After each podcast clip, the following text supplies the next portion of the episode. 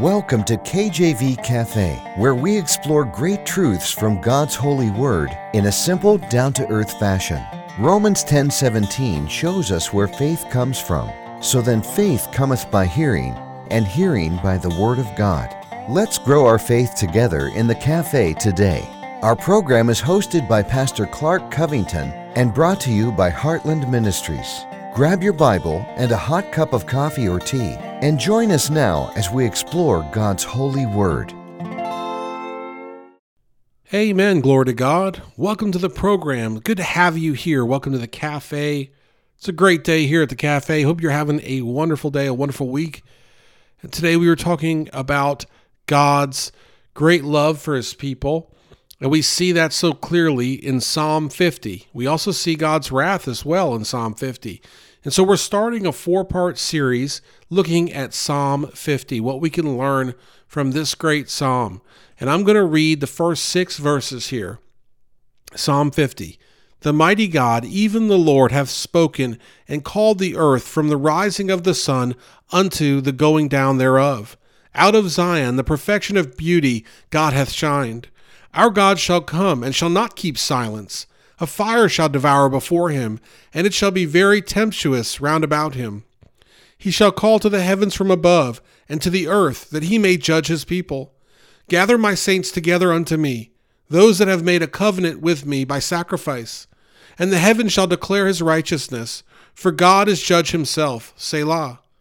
And we have here in the first six verses of Psalm 50 a lot about God, the characteristics of God, starting with him being mighty. You know, he's a mighty God. Verse 1 of Psalm 50, the mighty God. You know, he's a strong God. He's an all powerful God. How often in our faith do we limit what we think God can and will do? How often do we look at the bills and say, how's this going to work? Or look at the uh, doctor's report and say, how's this going to, how are we going to get healed? Or look at um, a child and say, how are they ever going to understand? Whatever it is, how often do we limit God when he is mighty? It says, The mighty God, even the Lord, hath spoken, hath spoken, and called the earth from the rising of the sun unto the going down thereof. How was the earth created? God spoke it into existence. Genesis 1. In the beginning, God created the heaven and the earth, and the earth was without form and void, and darkness was upon the face of the deep, and the Spirit of God moved upon the face of the waters. And God said, verse 3 of Genesis 1, and God said, Let there be light, and there was light. And God saw the light that it was good, and God divided the light from the darkness. And God called the light day, and the darkness he called night, and the evening and the morning were the first day. And God said, again, here it is, verse 6 of Genesis 1 God said, God spoke it, let there be a firmament in the midst of the waters. And it let it divide the waters from the waters. And God made the firmament and divided the waters which are under the firmament from the waters which were above the firmament, and it was so. And God called the firmament heaven, and the evening and the morning were the second day. And God said, Here he is speaking again, let the waters under the heaven be gathered together unto one place, and let the dry land appear. And it was so. And God called the dry land earth, and the gathering together of the waters called he seas. And God saw that it was good. And we see here in Genesis 1 that God is seeing and creating and seeing and creating, and He's doing it by speaking it into existence. And we see in Psalm 50, uh, in the verse, the first verse, the mighty God, even the Lord, hath spoken and called the earth from the rising of the sun unto the going down thereof. Out of Zion, the perfection of beauty, God hath shined. Oh, does God shine? Amen.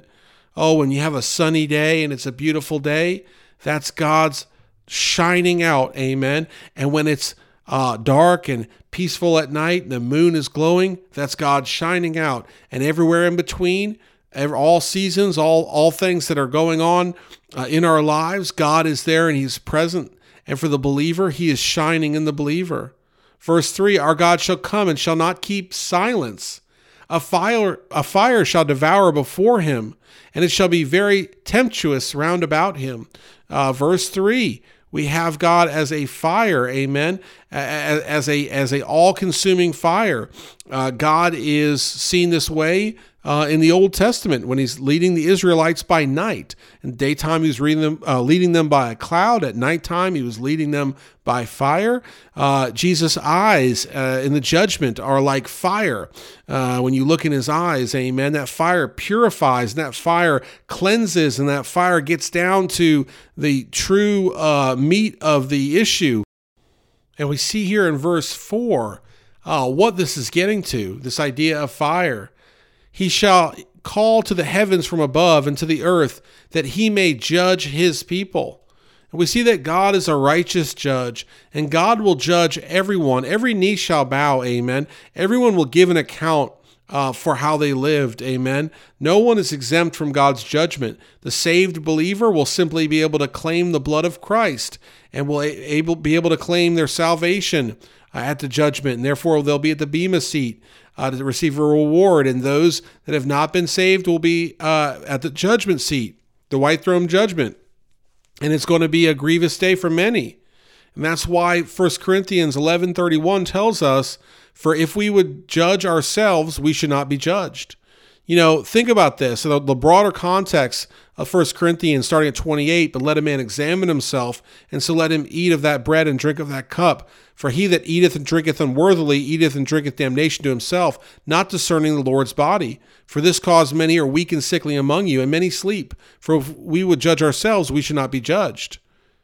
Now, think about this. This is about the Lord's Supper. Amen. We read this verse, um, this section of scripture, when our church takes the Lord's Supper, because the idea is we should not take it if we don't have a right relationship with God. Amen. We are called to examine ourselves, and that if we are taking it and we don't have a right relationship with God, then we are spiritually dead. We are spiritually asleep. Uh, we are uh, offending the Lord, uh, and we shouldn't do that. And so we see here that when we judge ourselves, when we look at God's principles as the judge, and we say He is the judge, and the Bible gives us such a rich, rich detail into His principles, when we look at those principles and when we apply them to our lives and we judge ourselves based upon those principles, then we won't have to face His judgment on the same principles because we've already done that. And what that means is that we can't make good um, on on uh, our own righteousness on our own terms. We can only make good on God's terms and His program, which is to be saved and to repent of our sins and to say, you know what, we don't want to do those anymore. We don't want to live like that anymore. We see, God, what you think of sin, and we're going to go ahead and, and embody that in our life. We're going to agree with God when it comes to sin in our lives. And we're going to repent and get right with God. And we're going to live for God. And we're going to judge ourselves so that we're not judged.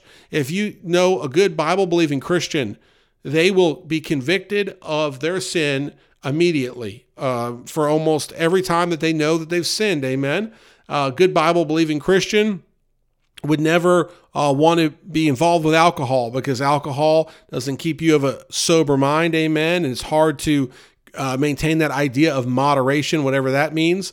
And so you don't want anything to do with it. Our teenager had a drink, it was a soda, but uh, the kids were teasing him, the college kids were teasing him that, oh, there's alcohol in it. And there wasn't.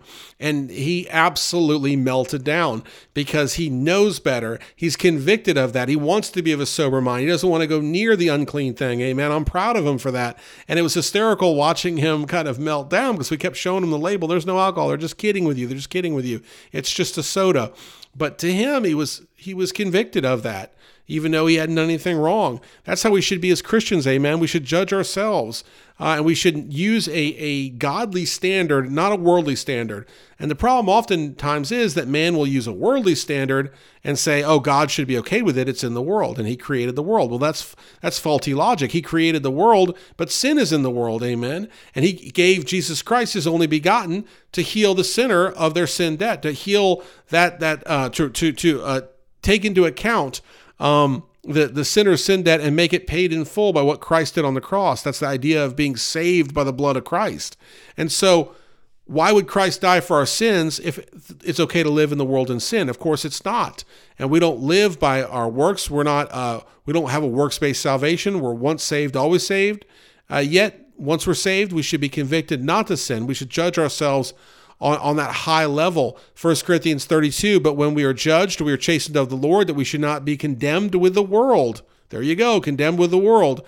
Uh, verse 33 Wherefore, my brethren, when you come together to eat, tarry one for another. And if any man hunger, let him eat at home, that ye, that ye come not together unto condemnation. And the rest will I set in order when I come. You see, here in 1 Corinthians, we're given commandments, we're given ways to live. We are told, uh, and this is Paul speaking to the believer here, we are told uh, how God would have us to live, and we are to judge ourselves on those uh, type of ways. Amen. All right, moving on to verse 5 here of Psalm 50. Verse 5 Gather my saints together unto me, those that have made a covenant with me by sacrifice. And that word covenant is very important. I went to the King James Dictionary, and we have a covenant means to fit or suitable, uh, to come, uh, coming together, a meeting or agreement of minds. And it goes through different definitions. In theology, the covenant of works is that implied in the commands, prohibitions, and promises of God, the promise of God to man, that man's perfect obedience should entitle him to happiness. This do and live, that do and die. The covenant of redemption is the mutual agreement between the Father and the Son respecting the redemption of sinners by Christ, as I was just talking about. They had a covenant. If you look at the New Testament scriptures, Jesus is constantly referencing, I came to do the will of the Father. I am obedient to the Father, not my will, but thy will, the Father's will. And so we see that covenant relationship there. Uh, the covenant of grace is that by which God engages to bestow salvation on man upon the condition that man shall believe in Christ and yield obedience to the terms of the gospel. And so that's our covenant, isn't it? We're in the age of grace, we're in the church age, and we have a covenant here that God has given us a promise, as we see in John 3:16, as we see in 1 Corinthians 15, 1 through 4, as we see throughout the entire Bible. God gave us a way to be saved, a way to be saved, amen. And so that we're not condemned with the world, amen. And so we have God's covenant uh, to, to be thankful for because God's not a liar. And we realize that when God gives us a promise, you can take it to the bank. Amen. You don't have to worry about God changing. The Bible says there's no variableness or turning with God. So I can take an Old Testament scripture and I can rightly divide. I can read it verse by verse. We can go through it and we can clearly see that God had a covenant with his with his chosen people, the Israelites, and he has a covenant with us. And they are both very important. Amen. And finally, in Psalm 50, we have verse 6 And the heavens shall declare his righteousness, for God is judge himself, Selah. The heavens declare his righteousness. Psalm 97, verse 6. Interesting here, both verse 6, 6, uh, 6, number of man. The heavens declare his righteousness, and all the people see his glory. Now, if you ever go anywhere that's beautiful, and chances are you can, because even a backyard garden can be beautiful, or a little creek can be beautiful, um, mountaintop can be beautiful, uh, a field can be beautiful, right? You go any any of these beautiful places and see God's creation. It declares His righteousness. It declares a creator, a, an intelligent creator, and a creator that has a purpose for life, a creator that takes care of even the sparrow, amen. A create a creator that adorns flowers. My mother-in-law planted, I, I want to say, uh, some tulips, I think, and for Easter, they're purple. They're now uh, growing and blossoming in our front yard, and they're gorgeous. It declares the righteousness of God. The heavens declare it, nature declares it, and what do we do? How do we respond? We have a, a all-knowing beautiful, poetic, wonderful, amazing creator? And do we respond in kind by wanting to live for Him, by accepting Christ as Savior, fully and wholly in our hearts, realizing our sin debt, realizing Christ is the only way to be saved, believing on Christ and what He did on the cross by the shed blood at Calvary, and then living for Him after being saved? I hope you'll do that today. Tune in next time for part two of Psalm 50. Thank you so much for listening. Take care, God bless, and amen.